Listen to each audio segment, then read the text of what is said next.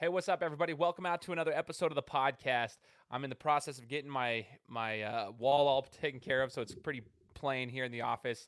Uh, but I appreciate you guys tuning in.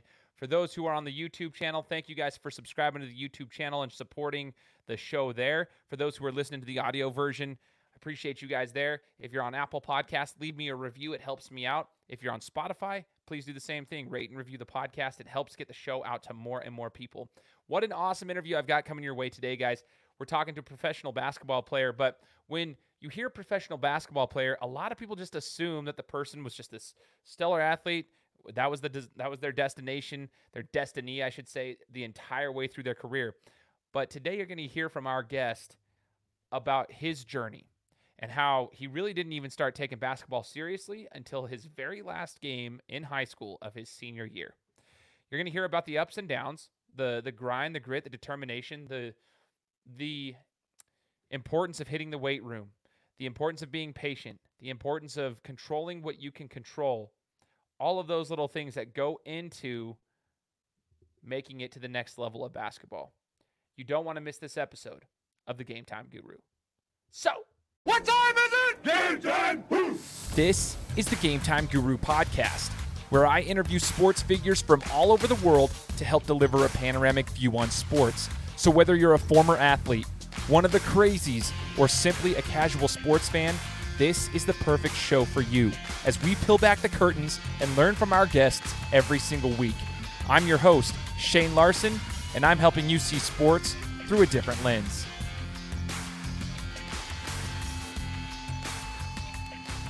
What's up, everybody? Welcome out to another episode of the Game Time Guru podcast. Super stoked to be here for uh, another interview, another week uh, down here on the show. Six six years running. We're in the fourth month. So it's almost six and a half years we've been doing this show. We're in 180 countries, all 50 states. And like I've always said, I, I appreciate all the listeners who have ever tuned in, those who have supported the show, um, left me a review on Apple Podcasts or on Spotify, and those who have followed me on YouTube as I try to build out that platform. I just appreciate everybody being here and being willing to listen to these interviews that we do. Uh, today's going to be a very special one. As you guys heard in the introduction, we've got a really special guest who understands the professional game and understands what it takes to get there.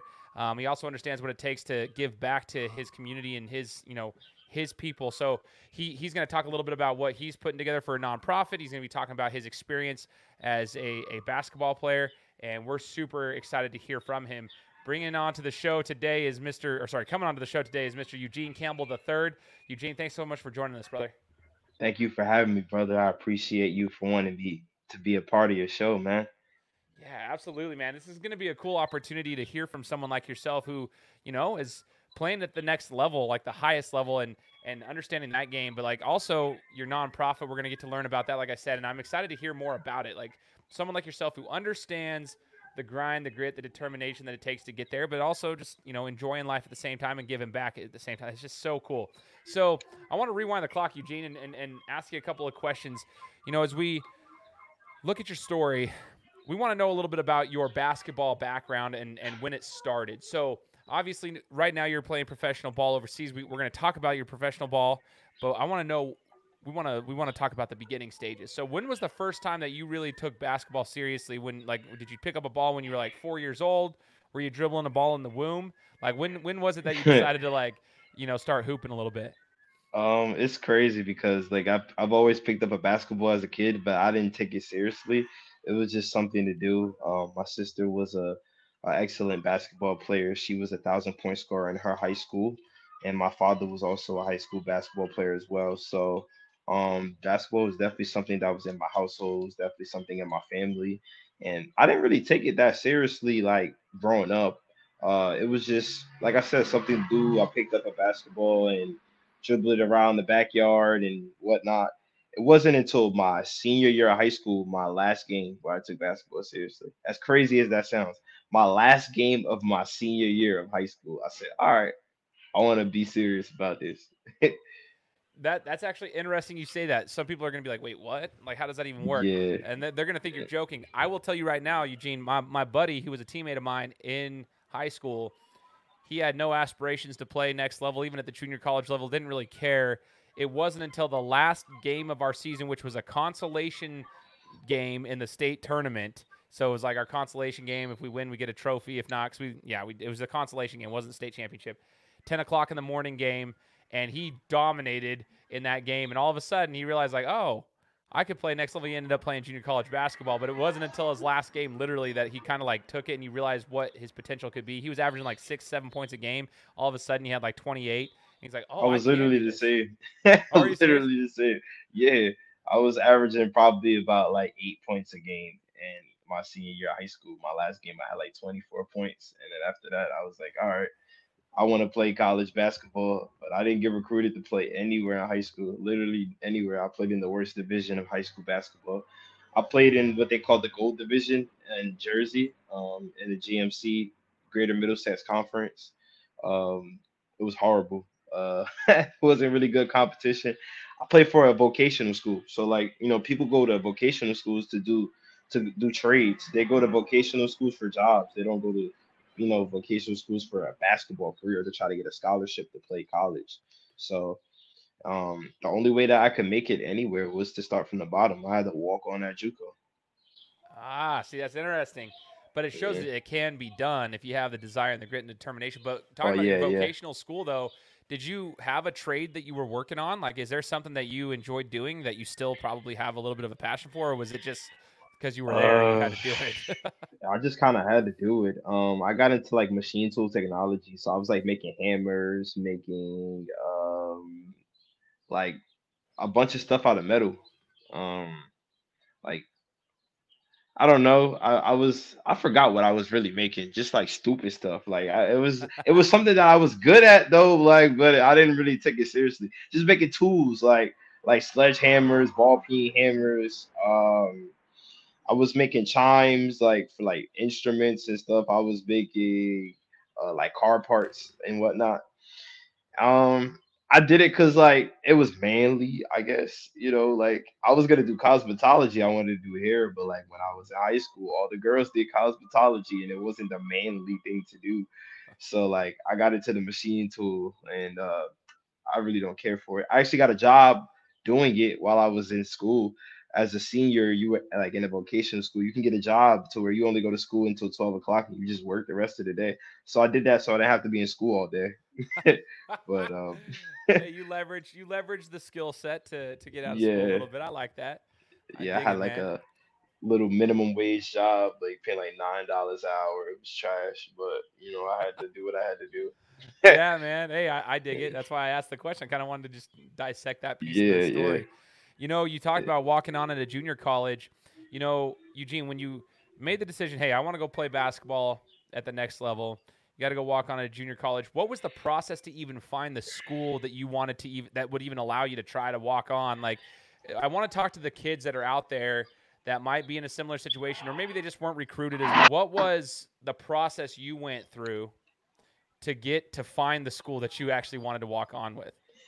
Uh, I didn't even want to walk on there to be honest. I just wanted to make sure I played college basketball. Um, if I had a choice, I probably wouldn't have went there, but I actually love the fact that I went there because I actually had a great coach and some great teammates that helped me get better and helped me help my mental get stronger. Um, my high school teammate, um, shout out to Mark. He's actually my best friend. Um, he's my high school teammate.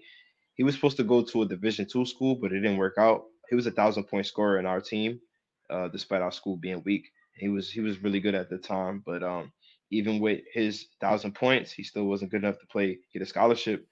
So he had to walk on. No, he got recruited. He got recruited based off of his resume, and uh, I talked to him about um, you know trying out or whatever, and um, I believe he gave me the coach's number.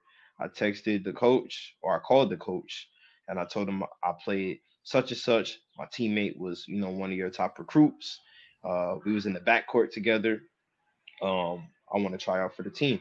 So when I called him, he was like, "Okay, um, tryouts is this day at this time." So when he told me, I showed up to the tryouts. Um, didn't have no trainers, didn't have nothing, just playing ball at the park.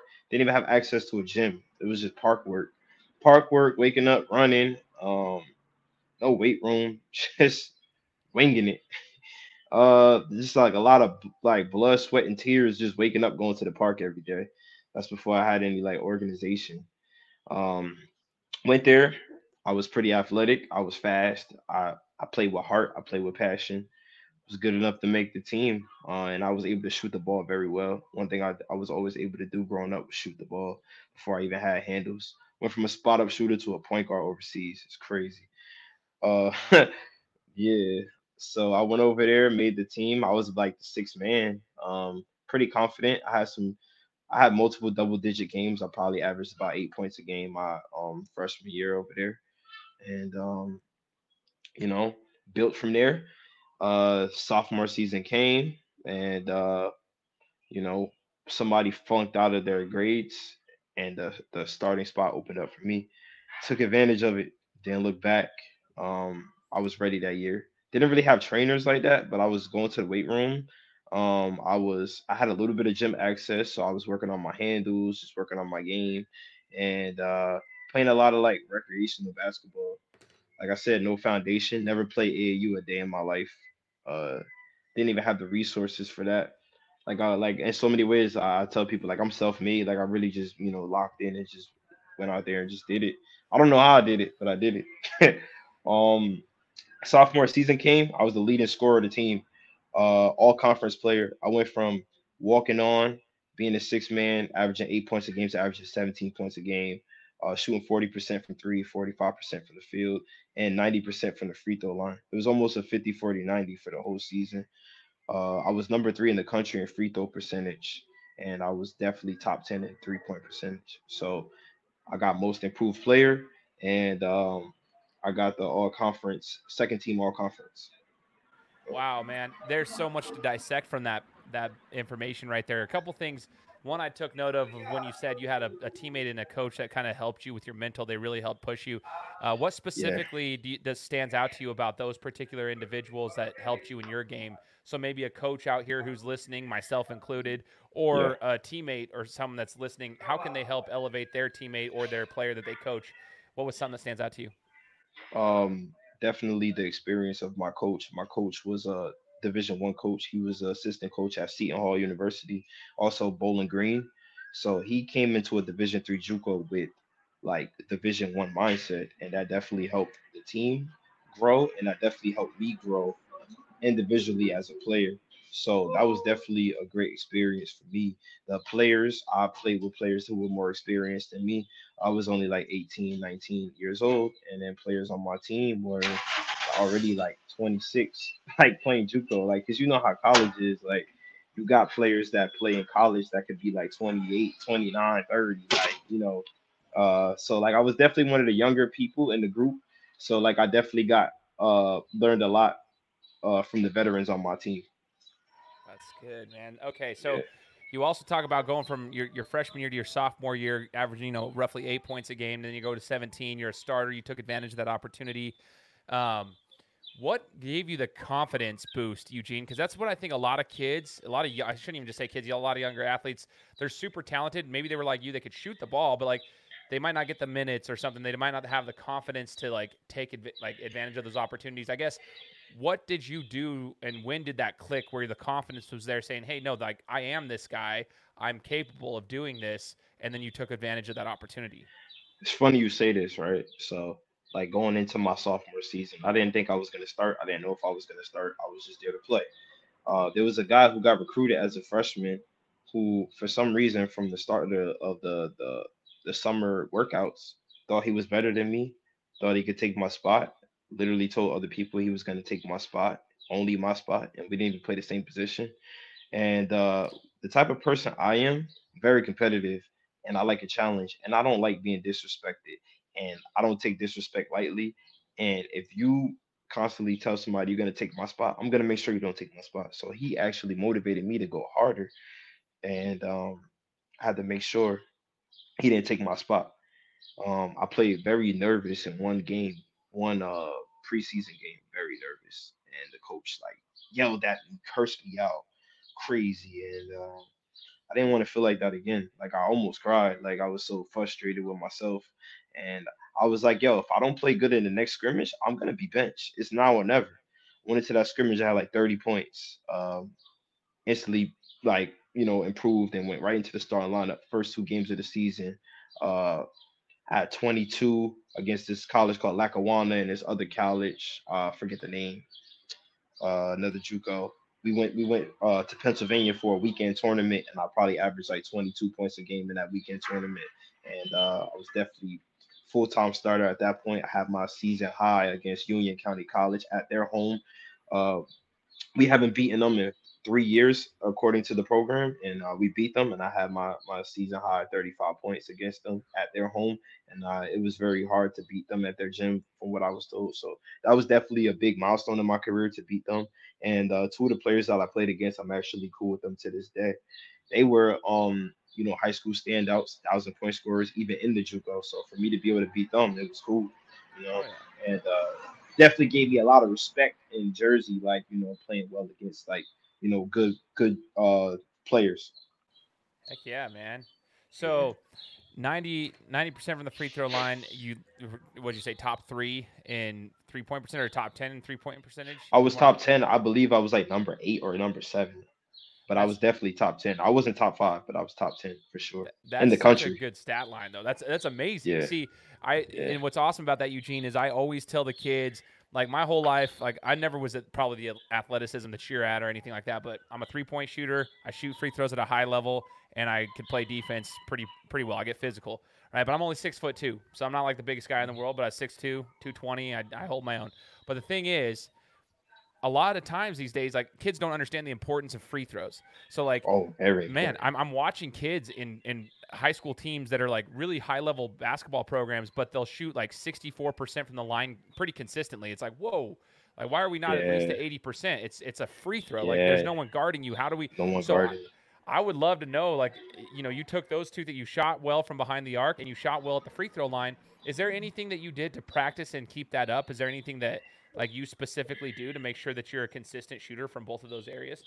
Yeah, literally have a routine after I finish my workout. I start off with ball handling, always um get into my my, my, my dribbling moves.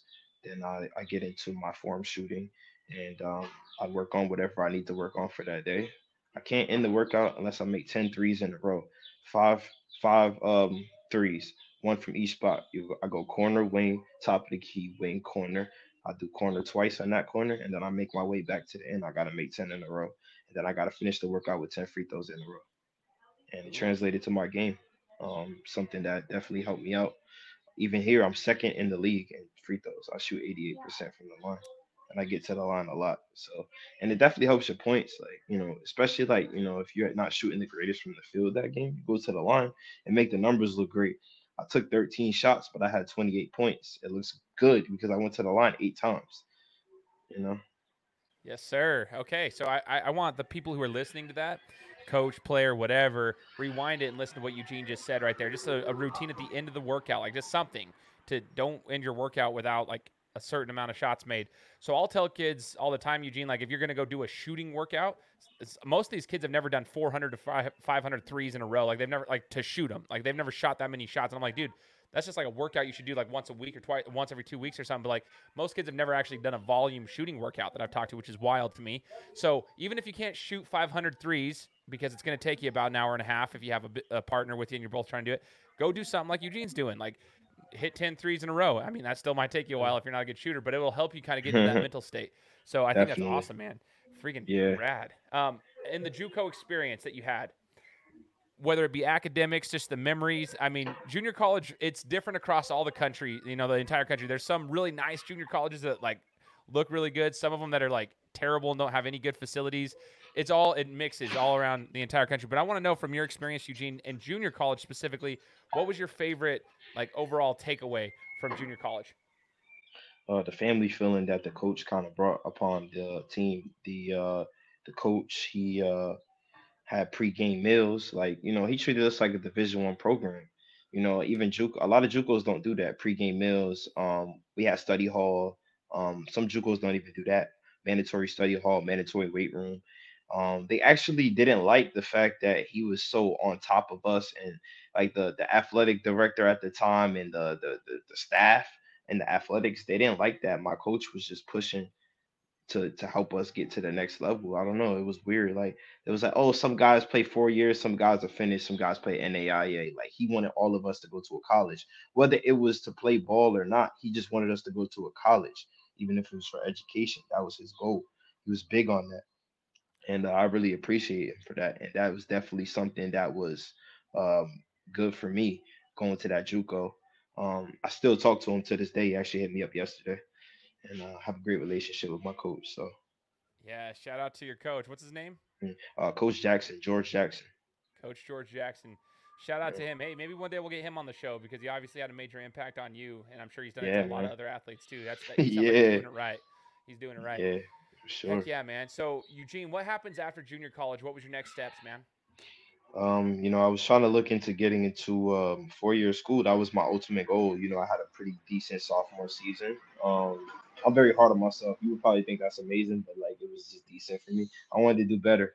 Um, so I had Felician University offer me a partial scholarship, but um, the partial scholarship wasn't going to be enough for me to for my parents to afford to pay the rest of the tuition. So unfortunately, I had one Division two offer, not enough.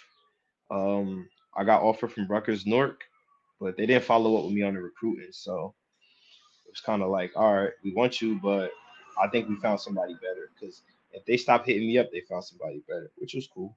So I knew that I had to walk on again, start from the bottom. I'm from Jersey City. My parents said it would be better for me to go to NJCU.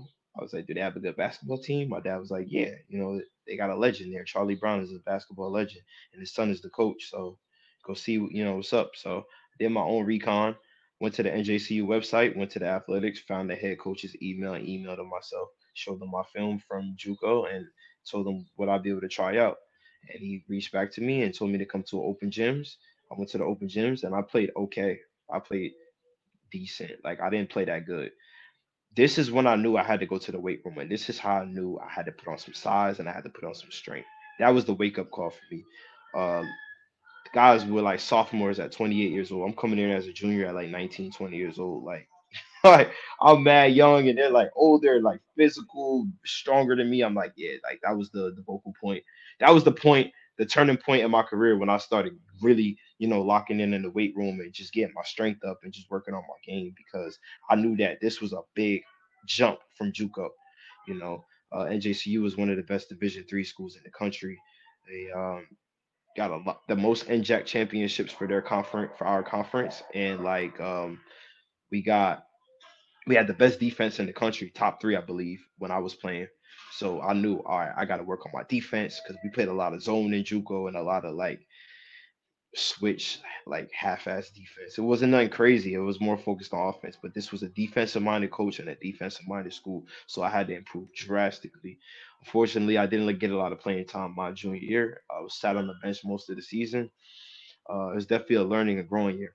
This is when I started really grinding, going to the weight room every day that summer. Um, you know, not hanging out with friends as much. Uh, not playing 2K. I didn't even get 2K that year. Of just really locking in, man. Just focusing. Um, going to the gym, playing basketball with friends. Um, I, I didn't have any trainers still, but I had uh, you know more gym access. So um, started locking in, and uh, when it was time for my senior year, I definitely got a lot more playing time. I wish I would have had more playing time, but definitely got more playing time, and I definitely learned a lot. And uh, didn't even think I was gonna play professional after that. Like I thought it was like, all right, I finished college. I want to get my master's. I want to make money. I want to uh, educate myself. So I um I did a master's program as a GA. My coach let me be on the coaching staff. He really liked the fact that while I was in school playing ball, had a 3.76 GPA, kept my grades up. Uh, may not have may not have had the most playing time, but my grades and my attitude and my character was very professional. I carried myself in a respectful way, and the coach noticed that, and he he gave me the chance to get my education while being on the coaching staff. So, you know, like I'm only like 22 years old at the time, so I'm like, all right, like let's do it. Um, still young. Definitely learned a lot about basketball from a different perspective, being on the coaching staff, being a GA. Um, I had gym access, you know, all the time. I had access to the shooting gun. I had keys to the gym. I had keys to the to the baskets to put the baskets down. So I started really playing basketball like every single day, just getting better, learning the game. I started watching more film. I watched a lot of Chris Paul in the pick and roll. I watched a lot of Kobe Bryant. Paul Pierce is my favorite player all the time, so I watched a lot of him. And uh, I just started, you know, looking at basketball from another perspective on top of what I already had, having access to all the resources I need to get me better. And then that's when I started getting trainer when I was in grad school. And um, yeah, Man. progression. Dude, that's that's that's such a cool story because like you you know in just like a five minute window, you explain like two and a half years, three years worth of stuff, but there's so much there that I think can be taken away from what you just said. One was the weight room, junior year, like you said, you weren't getting as much playing time. It wasn't like, but you had a rude awakening right before you got into your junior year. Rude like, awakening. Weight, yeah. weight room's going to be important. If you could tell any kid right now, like knowing what you know at the professional level and having gone through what you went through um, with the weight room and everything, what's the lifting weights for a basketball player? and knowing the physicality it takes to play the next level, what's the most important way to to hit the weight room. Some kids hear it and they're like, "Oh, I'm just going to go hit the bench press, do this and that." Like, yeah. what do you think these kids need to be actually focusing on in the weight room so that they can compete at that level? You need to focus a lot on lower body strength and a lot of core. A lot of people think like, you know, jumping comes from the legs. It actually comes from the core. When I started working on my core more, I became super athletic. Um, power lifting, uh, do one day of power, do one day of calisthenics, and um, really focus on your lower body and your upper body as well because you need to make sure your upper body is strong. Shoulders got to be strong to absorb contact. It's not just about getting buff. It's about preventing yourself from being injured. If you if you have a lot of muscle mass on your body, you're less likely prone to have injuries because your muscle protects your ligaments. So when you you know basketball even though it's not like American football, it's a it's a very it's a very strongly um contact sport. It's like it's a lot of contact, and you don't have the pads. It's just your jersey and your skin. you know, you could wear like a, a, elbow pad or whatever, but I ain't enough cushion. You know, you you're getting contact. You're in the air. You're vulnerable when you're in the air. You know, you're getting hit. You're trying to dunk on somebody. You're trying to block a shot. Like it's a lot of contact. You got to make sure that your muscles are strong enough to withstand the, the amount of force that happens when you receive contact from a defender or when you land. Those muscles protect your body from, you know, being out for the season. You know, it's very important to hit that weight room. You gotta have power. You gotta you gotta do a lot of calisthenics because you can lift bench press the world, but if you can't lift, do a pull up, you're not strong. you gotta be able to lift your own body strength too. Totally, man. Thank you for that. I appreciate you sharing that. That's yeah. going to be huge for a lot of those guys. You know, I always say, Eugene, a lot of people think that Steph Curry's a little guy. Like, dude, the dude's nah, listed at 6'3, 195. Like that's yeah, actually a pretty athletic build, and he's a pretty tall yeah. guy for a lot of point guards to like look at. So he even hits the weight room. So I hope everybody understands yeah. that like the weight room is important. Not everybody has to look like LeBron James uh, necessarily, but you can hit the weight room and, and listen to what Eugene just said there too. Like focus on those types of things. You'll you'll be able to see a major difference in the way you take care of yourself, the way you compete. So it's a it's it's wild to see when kids take it seriously in the weight room. You give it two years of consistent work there's a massive difference in the way that you can perform just because you have more confidence and more physicality. It's like it's wild the difference it can make. It separates a lot of kids. You know, yeah. You brought some up, Eugene. That was awesome. You talked about watching film. You're like Chris Paul, Paul Pierce, Kobe, all these guys. Um, yeah. You're a Paul Pierce guy. You know, I don't think enough people watch the game and study it. Um, when you were watching these guys, I guess what was the biggest takeaway from your like Paul Pierce specifically? What was the biggest takeaway you've watched or you've taken from his game that you've been able to implement into yours? Um, Paul Pierce taught me that it doesn't matter how fast you are, how athletic you are. Paul Pierce wasn't the most athletic. He wasn't the most athletically built. He wasn't the the, the craziest ball handler, but he played his game and he played at his pace. What I learned is when you play at your pace, you're unguardable. Like look at Chris Paul. He's fast. He knows how to change up his pace. He knows how to come off the screens fast. He knows how to come off slow, but he plays, plays at his pace. Look at Luka Doncic. He plays at his pace. All the players that play at their pace are the most unguardable players in the leagues, in any league, and anywhere. Play at your pace. Don't try to play like uh, Westbrook. Don't try to play like Prime D Rose. Play your pace. You ain't gotta play like Jokic. You don't gotta play like Luka. Play at your pace where you're comfortable. Once you find yourself as a basketball player and your pace and you master that, is unguardable and that's definitely what I learned. I love it, and that is such a perfect explanation of Paul Pierce specifically. Like everyone used to be like, he's so slow. I'm like, dude, he does what he's got to do. He does exactly what he's got to do, and that's why he was the player that he was his whole career. He didn't care. He didn't need to be. Yeah. He knew how to master what he was good at. That's so perfect. I love it. You know, that's what you got to do at the next level. You have to be good at one thing. Like you can be, you have to be great at one thing. Put it that way. You can do a lot of things well, but you just got to be great at one thing. You'll get paid. Whatever it is that you that you that you find that you're really good at, and it could be defense. You know how many people get paid just to play defense? There's people out here getting paid ten thousand dollars a month just to play defense. Patrick Beverley gets millions of dollars just to play defense. Marcus Smart starter for the one of the best teams in the NBA just to play defense. Like you got to find out what you're good at. You can't compare yourself to Ja Morant. You're not going to be as athletic as him. You can't compare yourself to to Joe Harris. You're not going to be able to shoot like him. Some people can't. You're not going to have Kyrie handles. Find out one thing you're good at utilize that, and it will definitely get you to the next level. Ooh, so perfect, man. So as you go over to you know play overseas after grad school, you make it to the professional level. Talk to us about your professional experience thus far, not just the basketball and the level of basketball that you're playing. You know, there's probably a lot of changes. Every country is different. Every level of basketball overseas is different, and, and it doesn't matter whether it's South America, Europe, whatever. Every level's different. The way that each organization handles things is different. The culture is yeah. different. But what has been like, I guess, some of the takeaways you've taken from playing overseas, not just the basketball side of things, but the cultural side of things? The cultural side of things uh, is very different. Um, they don't use plastic utensils and they don't use dryers at all. Uh, definitely something that is more Americanized. Um, the way they dress is different. They're more conservative out here. They know how to save money. America spends so much money on stupid stuff, bro. Like it doesn't even make sense. Like as soon as we something is not of use of us, we just throw it out. Like, you know, a lot of people are more conservative out here. They're a lot more uh, respectful in things. Um, gender roles are different. Uh, gender roles are more neutral in the United States. Like women do more hands-on things that guys do. Here is more traditional. It depends on what country you're in, but in Europe it's more traditional. Um, I get stared at a lot, depending on the country. Um, it's actually a good thing. Uh, when I was in Moldova my first year, they came up to me a lot to take pictures. Um, they knew I was American. Literally, probably the only black person in that city.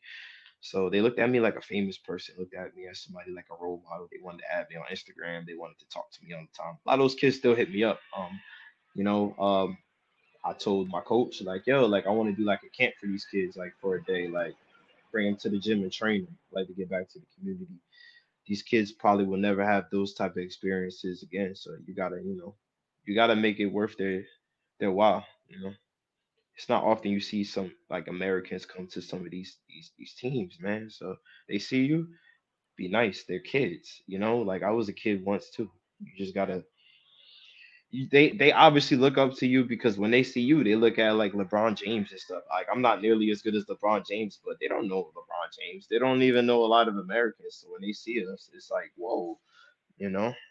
Totally. So no, you get to you have a chance to be a, a positive influence in a young person's life. That's huge. These days, we're we're lacking that, in my opinion. I think that's yeah. that's a big time miss in society. They're not they don't have enough role models to look up to, and that's yeah. why society's starting to go in a certain direction. But um, you know, Eugene, where are you currently playing at, so the listeners know exactly where you're at right now? Uh, right now, I'm in Portugal. I'm in Albufeira in the south, and I'm playing here in the second league. Um, we have about two games left in the season, and then I'll be figuring out where I'm gonna go next. I did get offered to play somewhere in Latin America um, this summer, but I think I'm gonna just give my body a rest. You know, need to rest my body, man. Need to chill out. Yeah, no, it's been sure. a long season, but um, definitely gonna be playing somewhere else in Europe in, in the fall. So stay tuned for that. Oh heck yeah! So yeah. Portugal, you know, you're that Portugal's beautiful from what I've yeah, always seen definitely. and stuff. I got a friend who literally yeah. is leaving Portugal today. He was out traveling Europe, and today, the last week he's been in Portugal. He's leaving um, I think he's going to Italy here okay. tonight or whatever. Anyway, he's doing a whole travel in Europe. Portugal's beautiful. Um, but I want to know about the differences in basketball from like each country you've played in, like the different style. Is it any different? Because I've talked to a, a lot of guys Definitely. over the last six years, man, and they say like, it, one, it's different than American basketball, but two, each club and each organization they play a different style. Yeah, play a different style. I would say Moldova was more like um like Armenia was more like offensively sound, like just one on one isolation.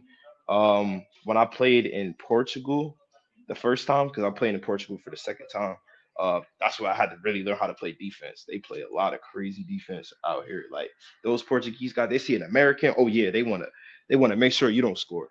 They think they, I, I was told like if you could score in Portugal, you could score anywhere. Like they play the craziest defense out here.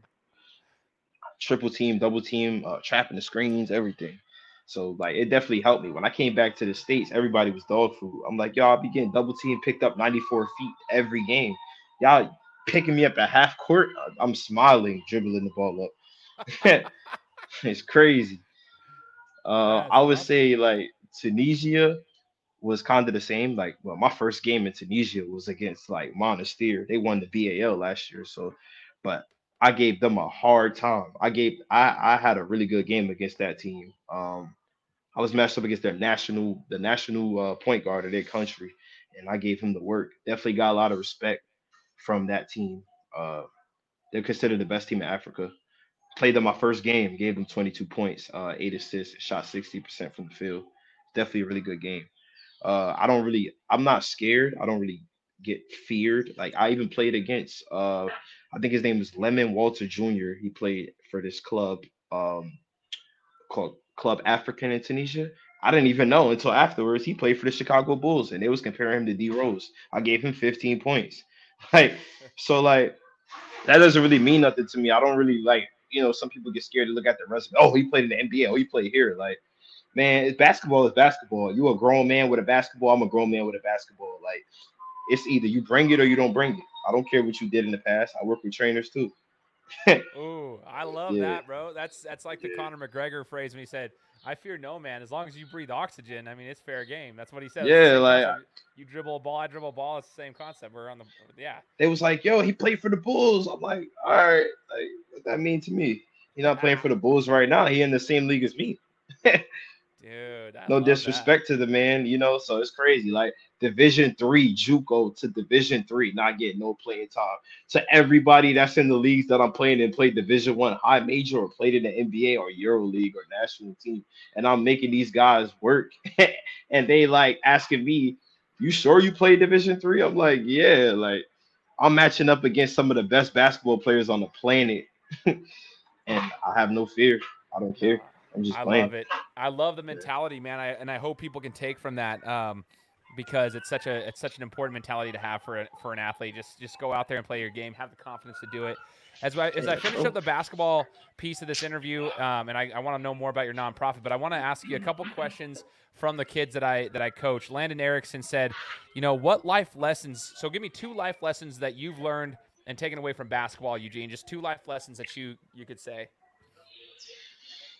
patience, man. You got to be patient with this overseas life. Everything is gonna uh, fall into place. Like once you get out here, um, it's gonna be moments where you're like, all right, like when is this gonna happen? When is that gonna happen? You just got to be patient.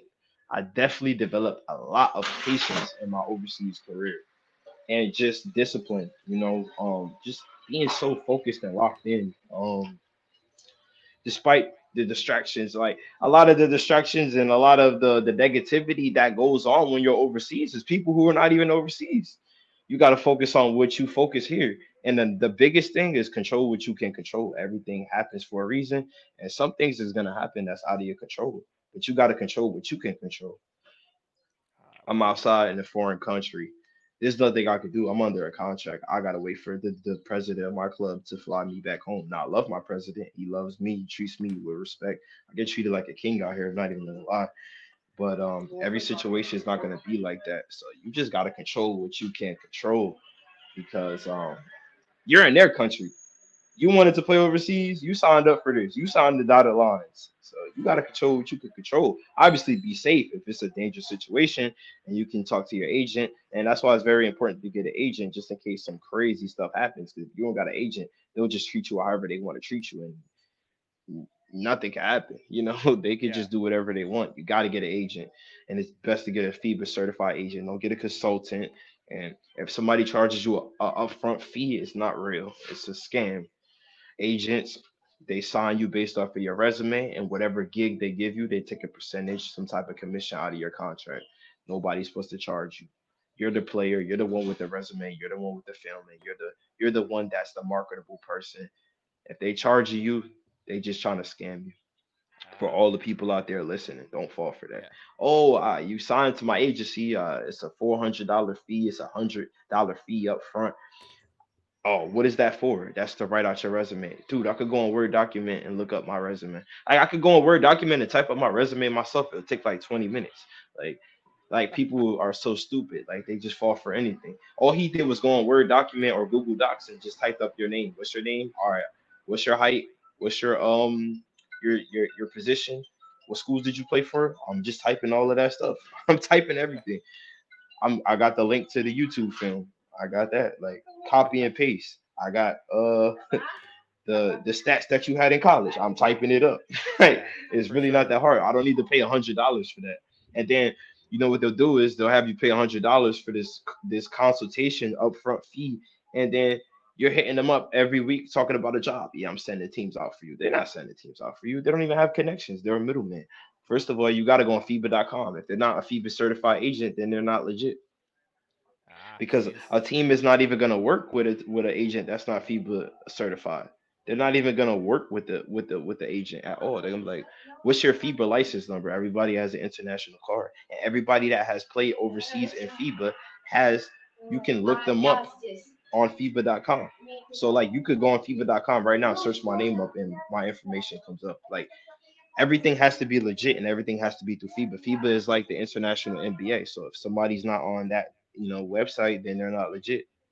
Totally, man. That's such Yeah. insightful information for anybody who's who's listening to that and needs to know that. I appreciate that. So, Yeah. Jason Jason said, "Hey, what are the biggest differences that you noticed between each level that you played at, and how did you react to those differences? Like the biggest transitions between high school to JUCO, JUCO to D three, D three to the professional level. Um, what were the biggest transitions? I guess you you could say that you you faced. uh, attention to details. Um, I had like a hundred plays at NJCU. It's crazy. Uh, I was so happy my senior year he he lessened the plays. Bro, we had like 12, 13 plays of like set plays, five zone plays, six uh inbounds plays. Like it's just crazy. Like uh Sienna, uh North Carolina, blue, red. I'm like, dang, I had to really learn how to lock in on the plays, man. Like you just really got to pay attention to details because coaches really look for that. If you're able to pay attention to details and retain information, that's why it's important to get your education too. Because when you're educated, you can retain information at a fast pace. Because you're only gonna go over the plays once. They don't got no patience. They're gonna go over the plays once or twice, and that's it. If you don't know it, that's it. Attention to detail, man. I love it, brother. Yeah. That's that's such an important concept, and I'm sure at every level it's probably the same thing. You just learn something new. You got to be able to retain it. Okay, last question was from Griffin, and Griff said, "Hey, what are the differences of the practices in the pros, like when you're practicing in the pros, compared to that of when you were in high school or in, in the collegiate level? Just what what are the main differences of the pro- professional practices compared to like high school or something?" Get right to the point. There's no joking around. There's no like. There's no. Uh, we'll talk about what I'm doing after school. None of that. It's right to the point. Everybody's getting paid. You're a pro. You're getting paid. Everybody has to make sure that they're on time for practice. Everybody has to make sure there's no excuses. There's no like it's a job. You know what I'm saying? Like just like you wouldn't be late to work an office job. Why would you be late for this? Totally. I love it, man. There's there's no messing around.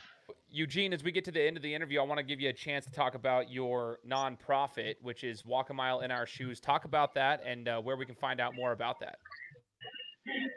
So Walk in Our Shoes is a nonprofit 501c3. I founded it in 2019, and um, I made it a 501c3 in 2021. Our mission is to uh, give out shoes, clothes, and essentials for those in need all across the world. Um, we've helped so many families and so many people. Um, I have an amazing team that helps run the organization in my absence of playing overseas. Even though I'm the president, I have a vice president, secretary, and uh, uh, about eight committee members that put in work and they're on the ground running things in my absence. So shout out to them. Wow. Okay. So how do we find out more about that if somebody's interested in like you know, either I don't know, donating or working with you guys to be able to help you out? Yeah, I mean, we're always open for anybody that wants to collaborate with us. You can go on www.walkamilenourshoes.org or you can visit our social media platforms. We have Twitter, Instagram, Facebook, and LinkedIn. And uh, everything is spelled walk a mile, the letter N, our shoes. And um, we have all of our updates for upcoming community service events and uh, future collaborations that we have with people and other organizations. Because we don't only, you know, do our events for our organization, we collaborate with others as well anybody that wants to get back to the community. Uh, they love working with us, and we love to work with them. So cool, man! That's awesome that you're doing that. I would also encourage everybody to follow them on social media as well. I'm going to link the descriptions here. Uh, link them in the description so that you guys can find the website and the social media page for Walk a Mile in Our Shoes, so you guys can t- check it out yourselves. I think that's super super cool what you got going on there, man. So Eugene, you already kind of alluded to it earlier, but as we wrap up the interview, you said you know you're gonna maybe give your body a little bit of a rest, but what's the next steps for Eugene Campbell? You know, the season will end. You'll give your body a rest, but what can we expect? Sorry, Eugene Campbell the third. What can we expect to see from Eugene Campbell the third moving forward uh, in the basketball realm? Um, definitely playing in the top league. Like I, I, got a taste of the top league when I played in Tunisia's top league, so I definitely want to play in the top league, uh, Europe. It's going to be a lot of work that I'm going to be doing this summer. Um, I have a very close family friend of mine. I know you're familiar with him, Kenneth Faried. Very close family friend, uh, family friend of mine. Talk to him every day. It's my guy.